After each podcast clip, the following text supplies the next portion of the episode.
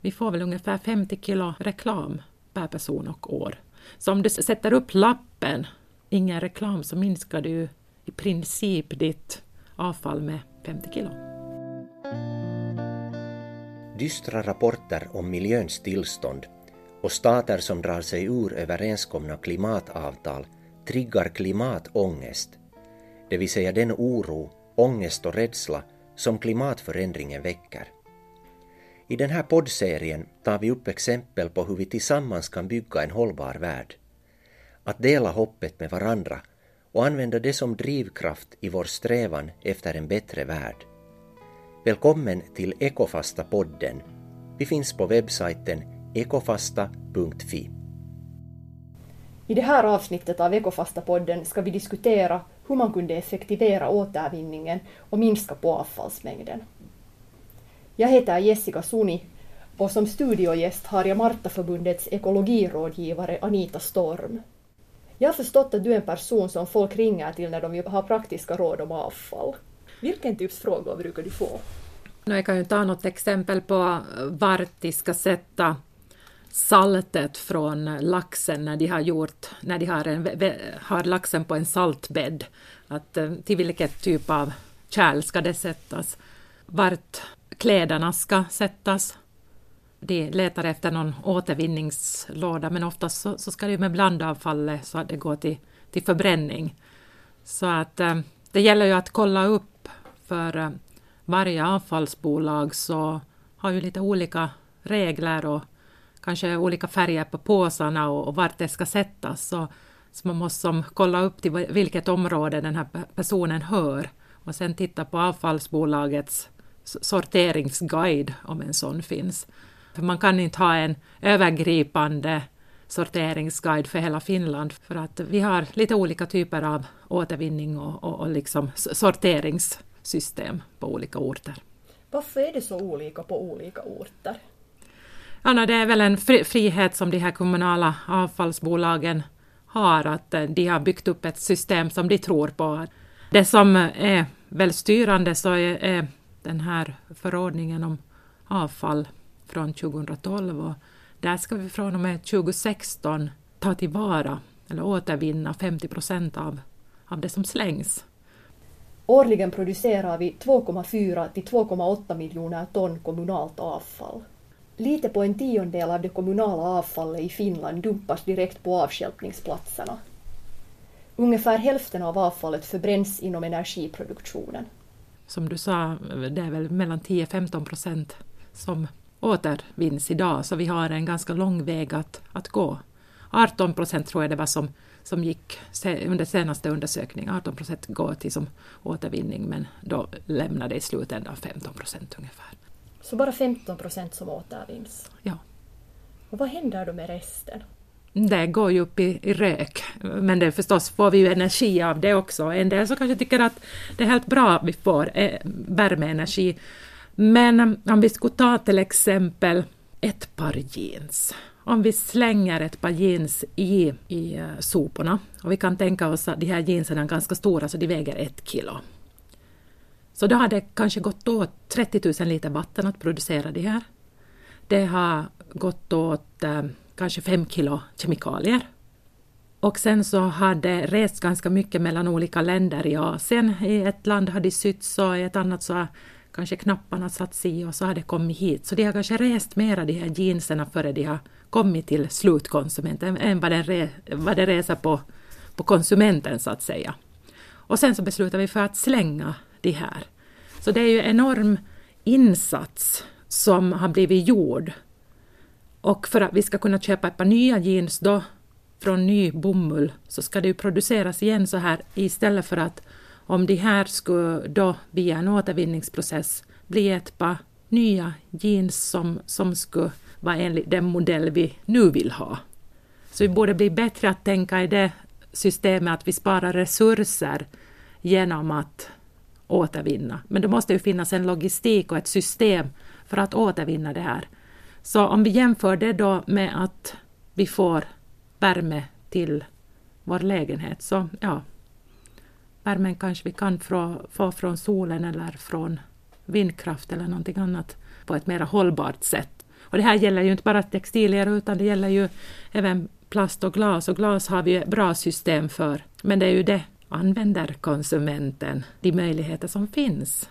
Jag bor i Helsingfors och i det område där jag bor, det hus där jag bor, så har vi jättebra möjligheter till återvinning.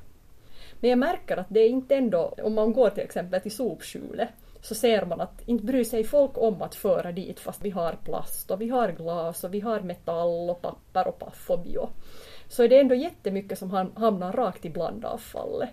Och ibland helt sådana saker också, man ser att det kan vara kläder, det kan vara möbler, sånt här som någon annan kunde haft glädje av direkt eller som man kanske kunde ha sytt om eller gjort om till någonting annat.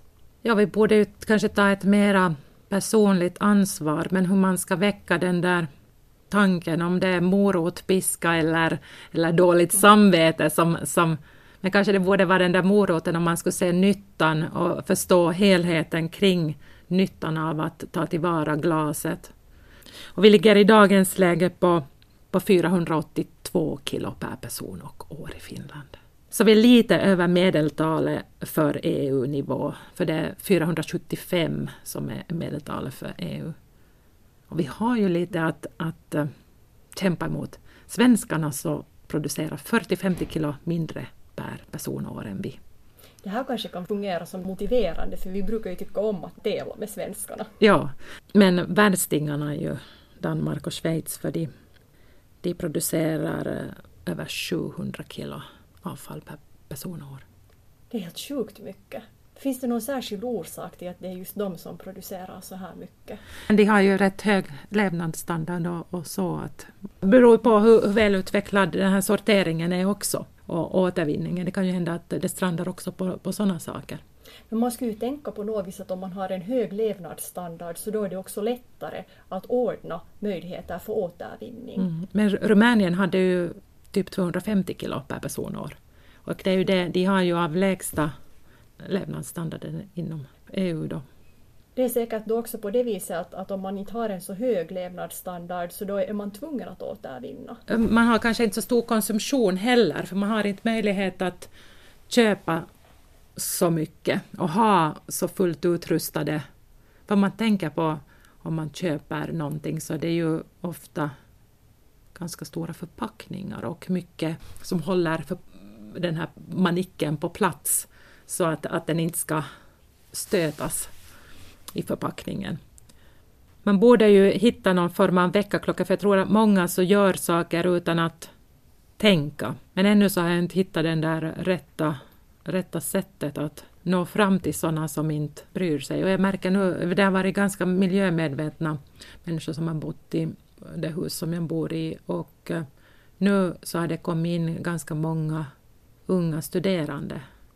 Och jag är helt chockad över hur, hur mycket mera avfall, för det går inte fast de där tunnorna på en vecka. Och tidigare så, så har de inte varit fulla och vi har funderat på att ta bort en tunna. Olika personer har olika levnadssätt och det beror ju på att tänker man på det eller gör man det inte. Att hur kan man minska sitt avfall? Och bryr man sig om att försöka minska det? Och gör aktiva val eller är det någonting som inte har berört en överhuvudtaget? För I dagens läge så har ju komposteringen i form av bokashi ökat väldigt mycket i Finland. Och det är ju på grund av, av den här boomen som har kommit att odla själv och att odla i sådana här odlingslådor och då genom att du kan göra en kompostering med hjälp av mjölksyrebakterier i ditt hem, i en lägenhet. Och så får du ganska snabbt igång en, en jordfabrik som de kallar det. Så, så jag tror att det har börjat bli mycket mera kompostering för att man ska få nytta av det själv. Så det tror jag är en, en eh, intressant utveckling, att man kanske kan se så småningom en minskad mängd med bioavfall som far till till avfallsbolaget i, på de ställen där man tar emot bioavfall. Det skulle ju vara säkert det allra bästa och överlag att man skulle minska på mängden avfall som uppstår så att man inte ens skulle behöva återvinna. Utan att vi helt enkelt skulle producera mindre avfall. Här ska vi passa på att lyssna på ett inslag med Zero Waste-bloggaren Julia Degert som försöker leva utan att producera avfall. Zero Waste betyder noll avfall eller noll skräp. Och jag personligen har tolkat det som att allt liksom så här vanligt skräp som man skulle bara slänga i sopkorgen egentligen, att det är det där skräpet. Och sen så är det inte skräp enligt mig om jag sorterar eller återvinner det. Så det, det som jag gör är att jag då inte någonsin slänger bort någonting. Utan jag, jag sorterar och komposterar och återanvänder. Och då är det möjligt att leva en, en helt så här skräpfri livsstil. Men jag har till exempel med mig olika tygpåsar till butikerna, olika storlek beroende på vad jag ska köpa. Och så har jag med mig lådor till exempel om jag vill köpa kött, vilket jag äter till en viss grad. Så kan jag köpa i en så här lösviktsdisk eller vad det heter, köttdisk eh, i min egen låda. Och på somrarna köpte jag bär i glasburkar.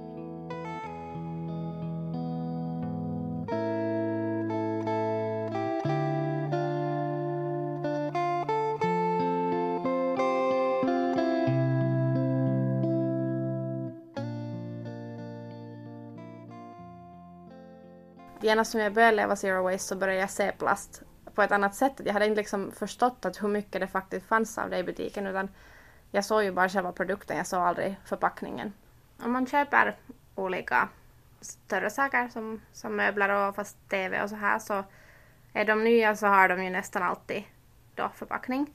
Alternativet för mig skulle vara begagnat för att då kan jag, då kan jag ju undvika det. Och det är så fint med begagnat för att då stöder du liksom inte den här du, stöder ingenting som kan vara negativt för planeten eller för människor som har tillverkat den här produkten. Det är en jätteviktig del av Zero Waste att man, att man återanvänder andra människors gamla saker. Så det är kanske lösningen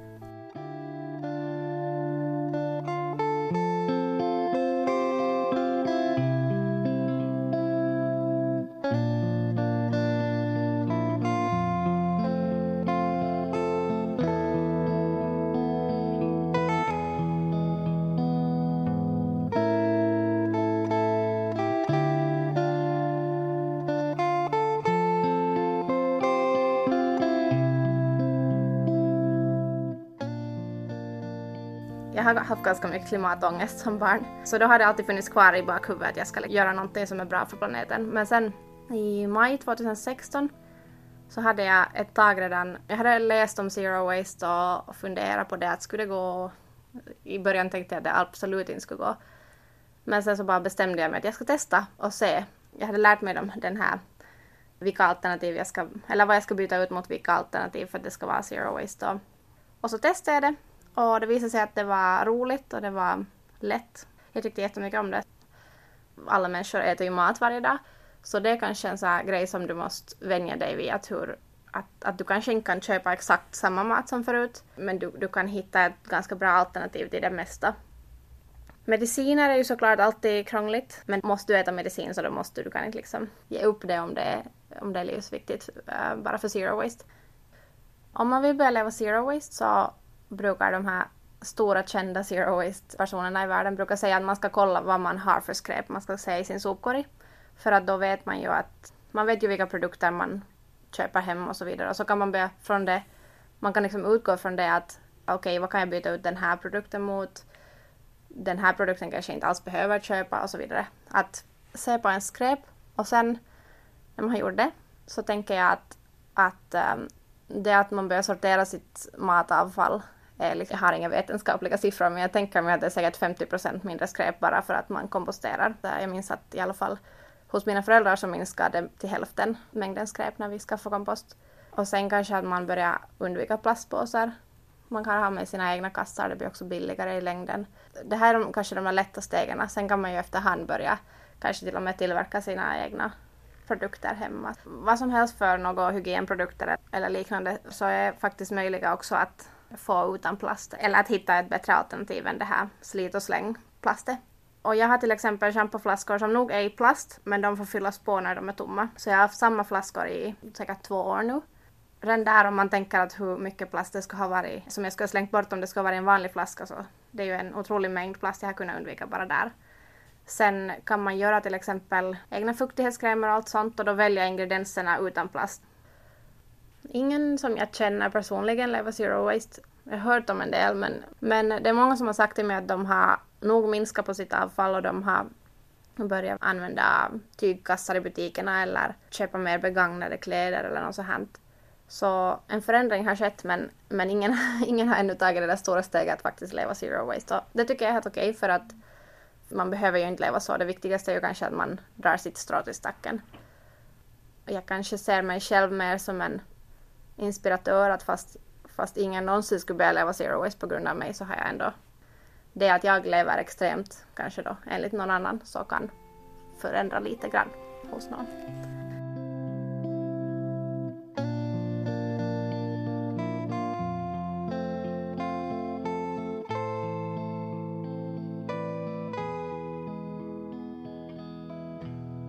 Mm, någonting som ger mig hopp är när människor blir positiva när jag pratar om zero waste. Eller jag märker sådär att att äh, kanske att jag kan ge hopp hos andra med det jag gör.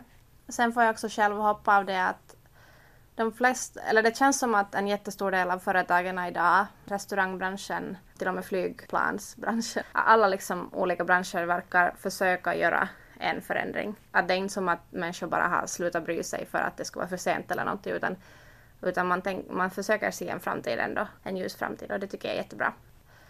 Det här var alltså Julia Degert, och precis som Julia sa så finns det en vilja till förändring trots att det ibland känns som att vi håller på att drunkna i avfall. Såväl på statlig nivå som på EU-nivå har det gjorts upp mål för att minska avfallet. Det här skulle ju vara en stor förbättring om det är så att vi nu i praktiken återvinner, var det 15 procent du sa Anita?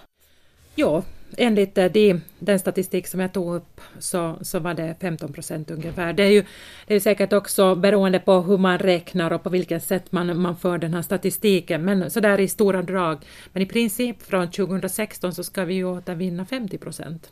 Det är enligt den här EU-förordningen från 2012. För vi har en prioritetsordning då så att, att uh, först så ska man försöka använda det igen den här samma och, och, eller sen att den återbruk eller återvinns och sen då längre ner så är i den här prioritetsordningen så är då förbränning och sist är då som dumpning.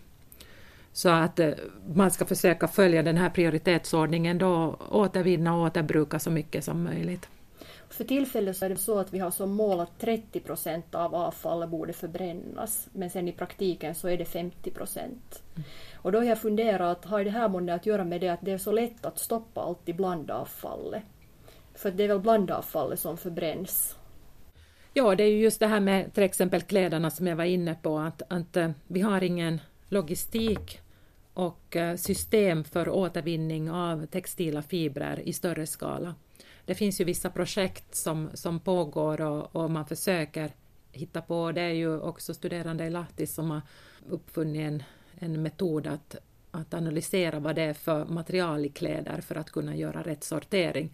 Så det är ju som på gång, men från att ett test i Lahtis till att det skulle som finnas över hela landet och att, att det skulle verkligen bli nya kläder av gamla kläder, så, så det, det är en bit att gå. Och det är ju det att eh, arbetskraft och eh, transporter så är ju det som kostar. Och en del så anser att det skulle vara billigare då att sätta alla gamla kläder på en container och köra det till Kina och göra nytt tyg där och ta det tillbaka som nya kläder då.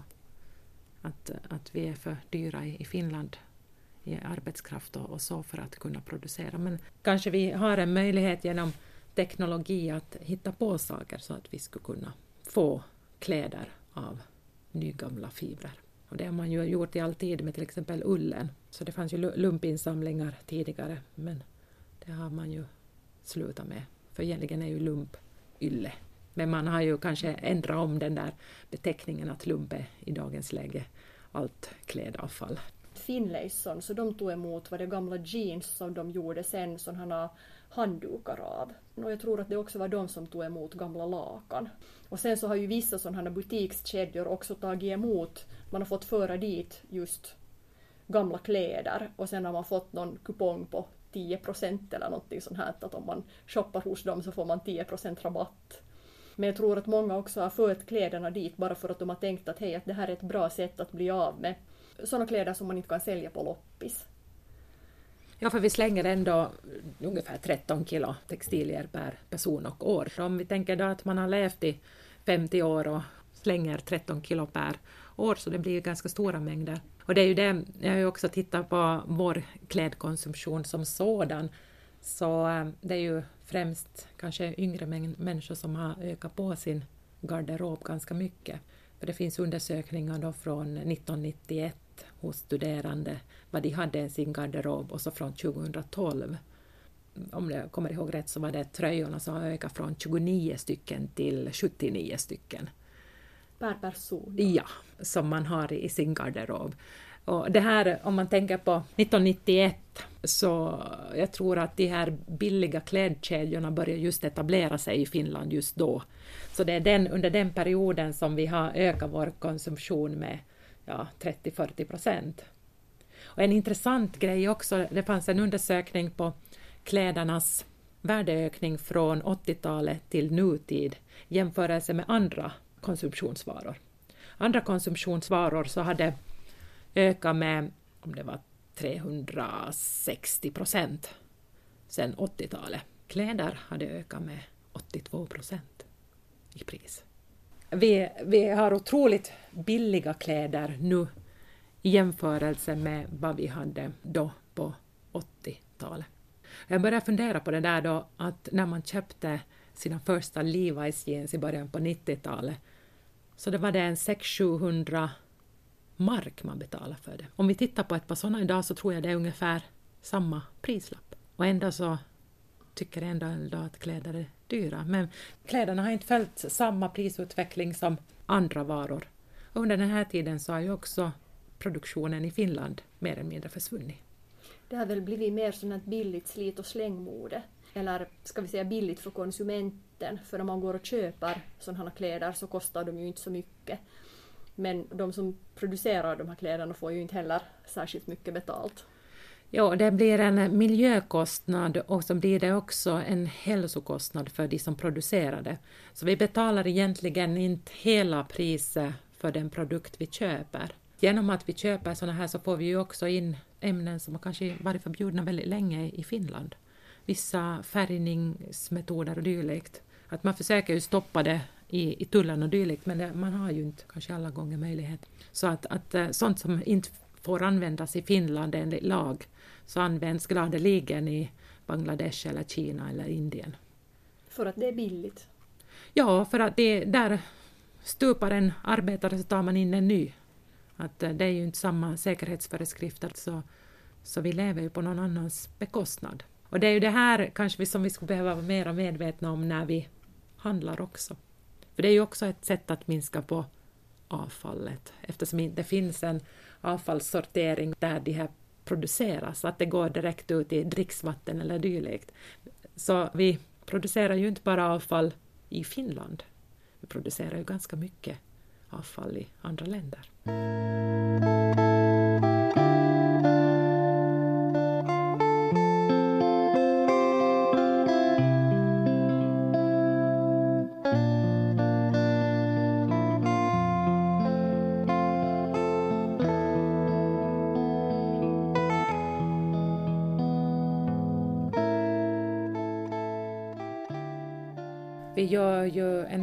Köp i och med att kläder är så billiga. Vi får en t-skjorta då för fem euro eller dylikt.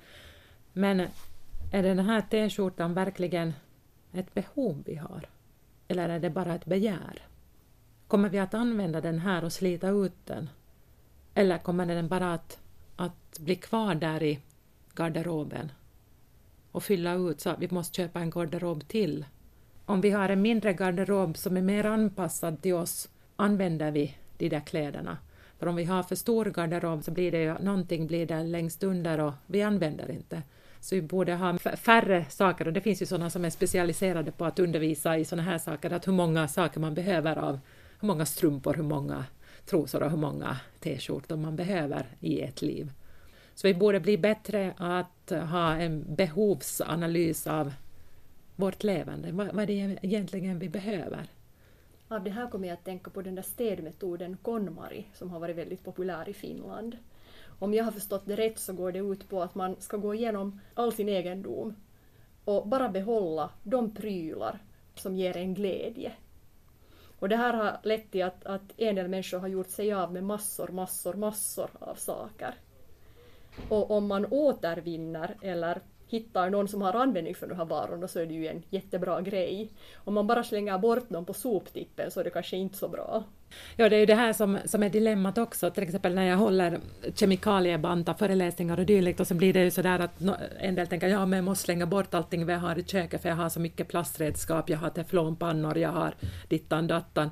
Men det är ju inte att man ska slänga bort allting när man kommer hem från föreläsningen utan man måste ha en strategi att det här, här teflonpannan börjar bli dålig, att nu satsar jag på en gjutjärn eller en keramisk eller en rostfri. Och analysera då att vad är det för typ av mat jag gör och hur bra är jag på att fetta in en, en gjutjärnspanna eller måste jag välja någon annan typ av.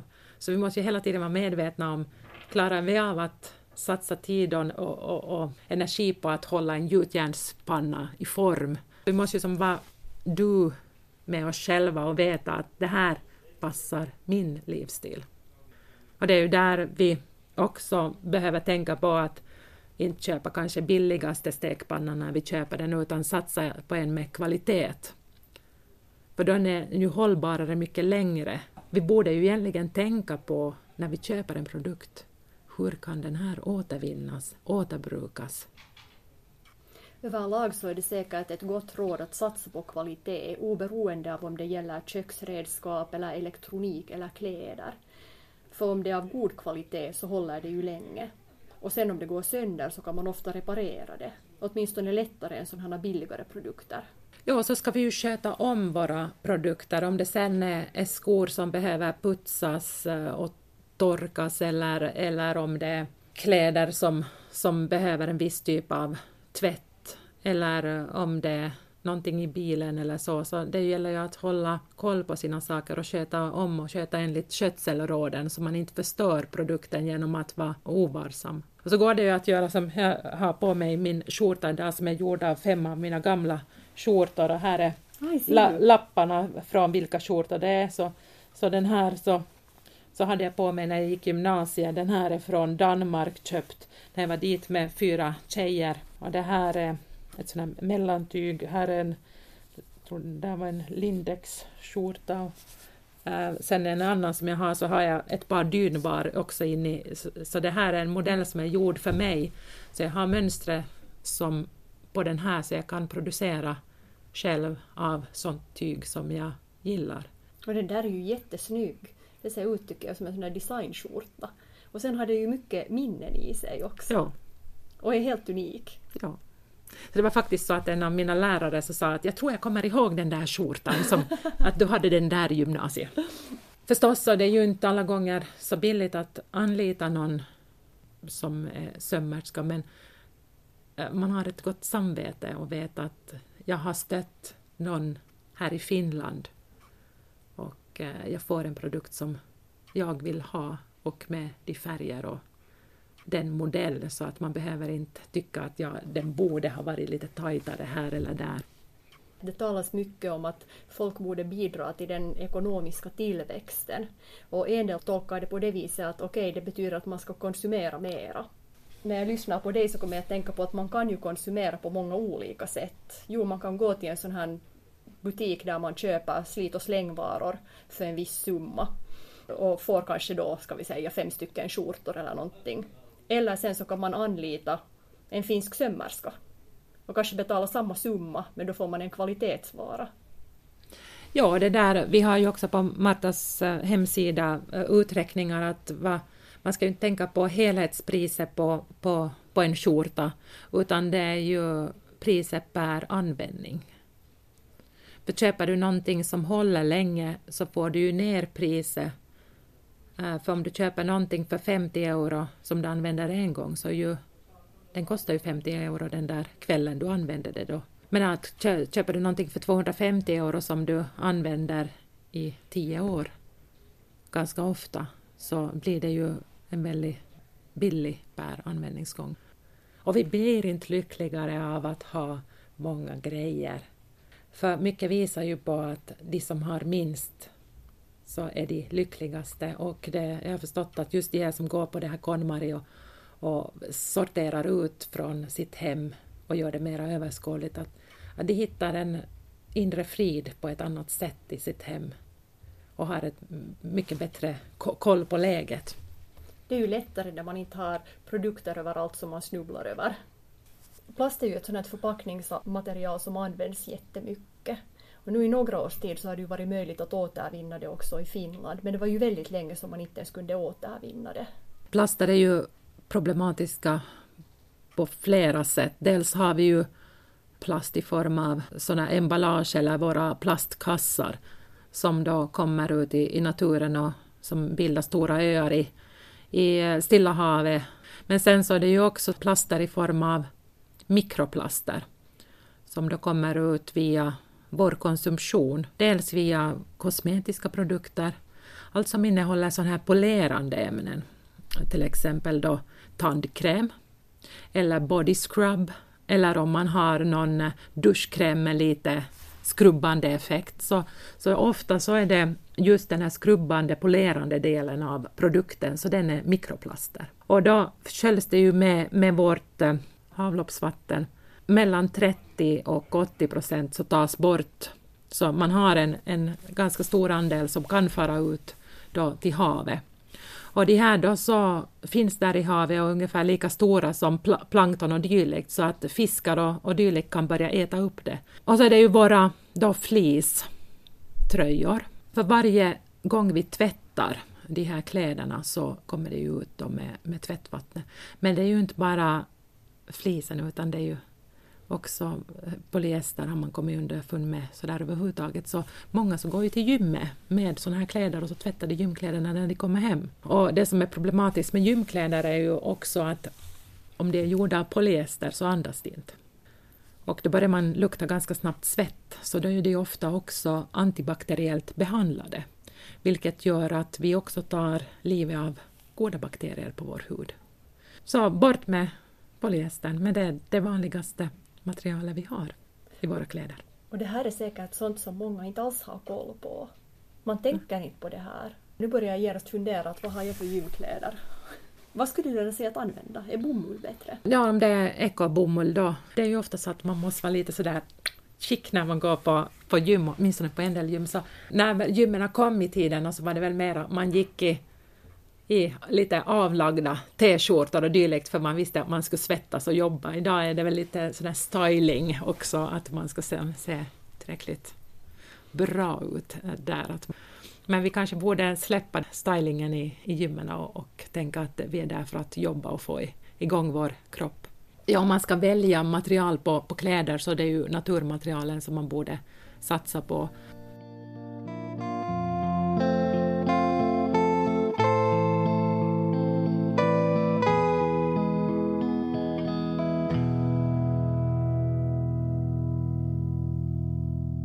Men åter till det där, lite kring de där plasterna så, så vi borde ju tänka på hur kan vi minska plasterna i vårt liv.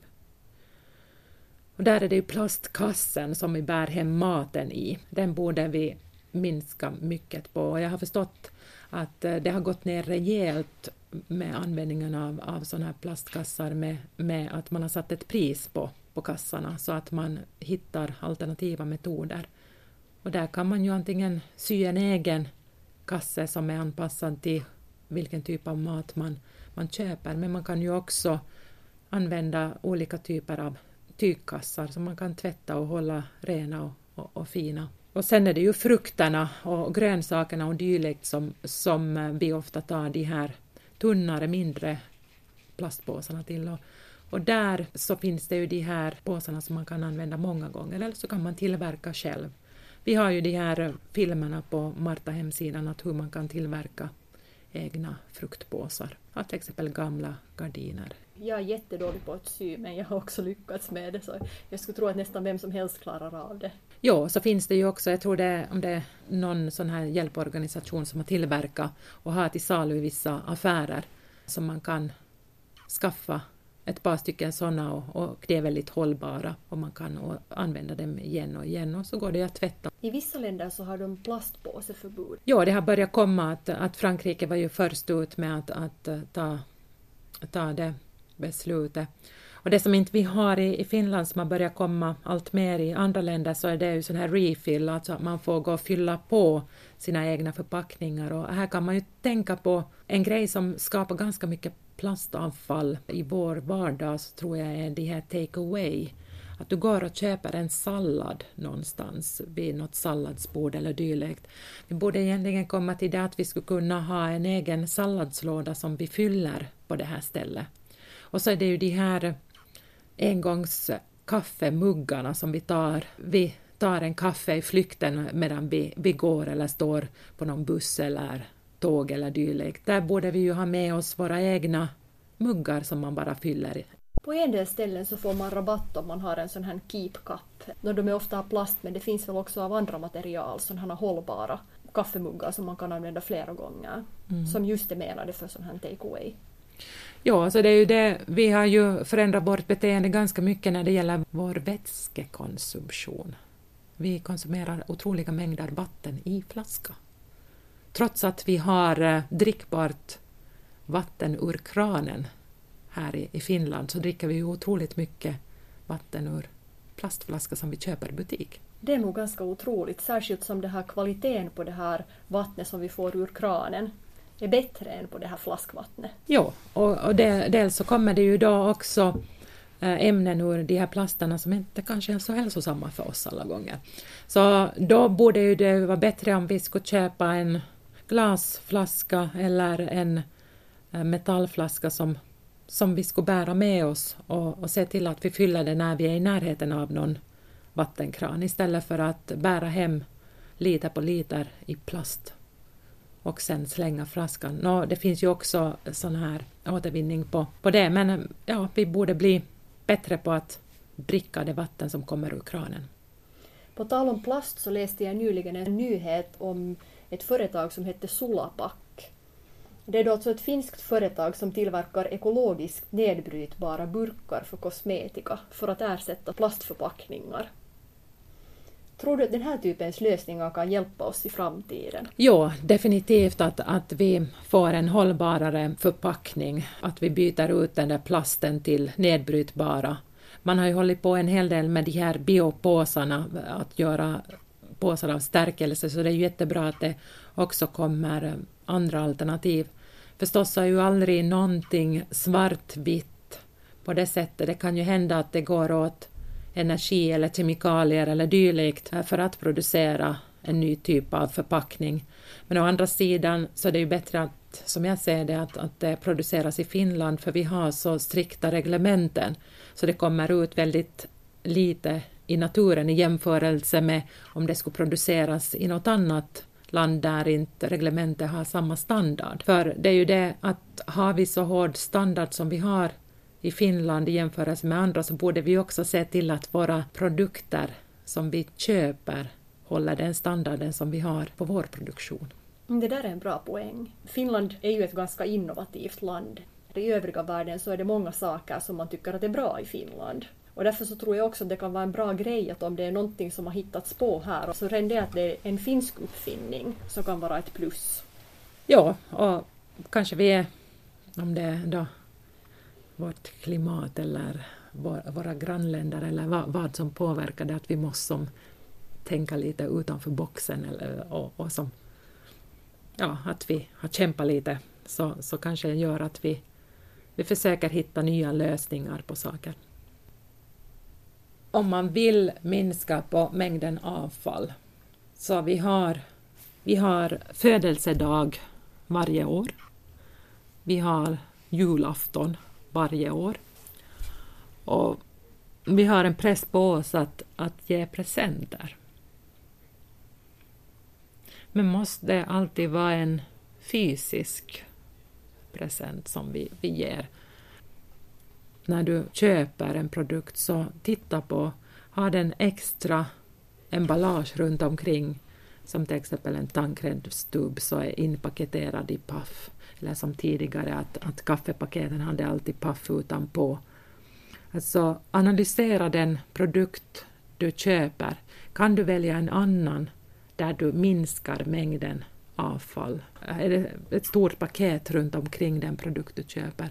Eller finns det en smärtare modell? Och så det är ju det att man borde ju också satsa på att reparera eller byta eller att man köper saker tillsammans. Det fanns en uträkning på att i princip alla amerikaner har en borrmaskin men under en livstid så använder man den fem minuter totalt. Så är det nödvändigt att ha en borrmaskin för det? Eller finns det saker som du kan dela med grannen? Måste alla ha en, en egen gräsklippare? Eller skulle flera stycken kunna ha en gemensam? Måste alla ha en snöslunga? Eller kan man ha gemensamt? Så det är det här att tänka i sån här gemensamhetspool, att dela saker. Förstås så, så kommer det ju att kräva mer av, av, av de som är med där, att det kanske är alltid någon som måste fixa till det då när det har gått sönder eller bensinen är slut, men man gör upp klara tydliga regler och, eh, och måste alla ha en bil, eller kan man ha en gemensam bil? Så det här att, att fundera vad kan man göra tillsammans med någon annan vad det gäller konsumtionsvaror. Vi har en tendens att vi ska som äga allt själva och det där kanske vi skulle behöva komma bort från.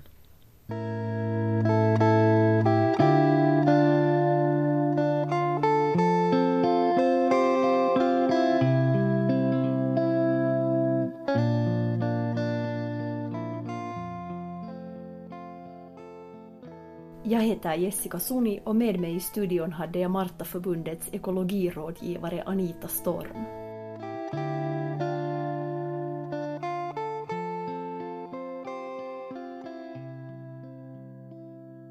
Du har lyssnat på Ekofasta-podden. Ekofastan ordnas av Evangelisk-Lutherska kyrkan i samarbete med Finlands svenska Martaförbund, Finska Missionssällskapet och domkapitlet i Borgå stift. Temat är Med hopp som drivkraft.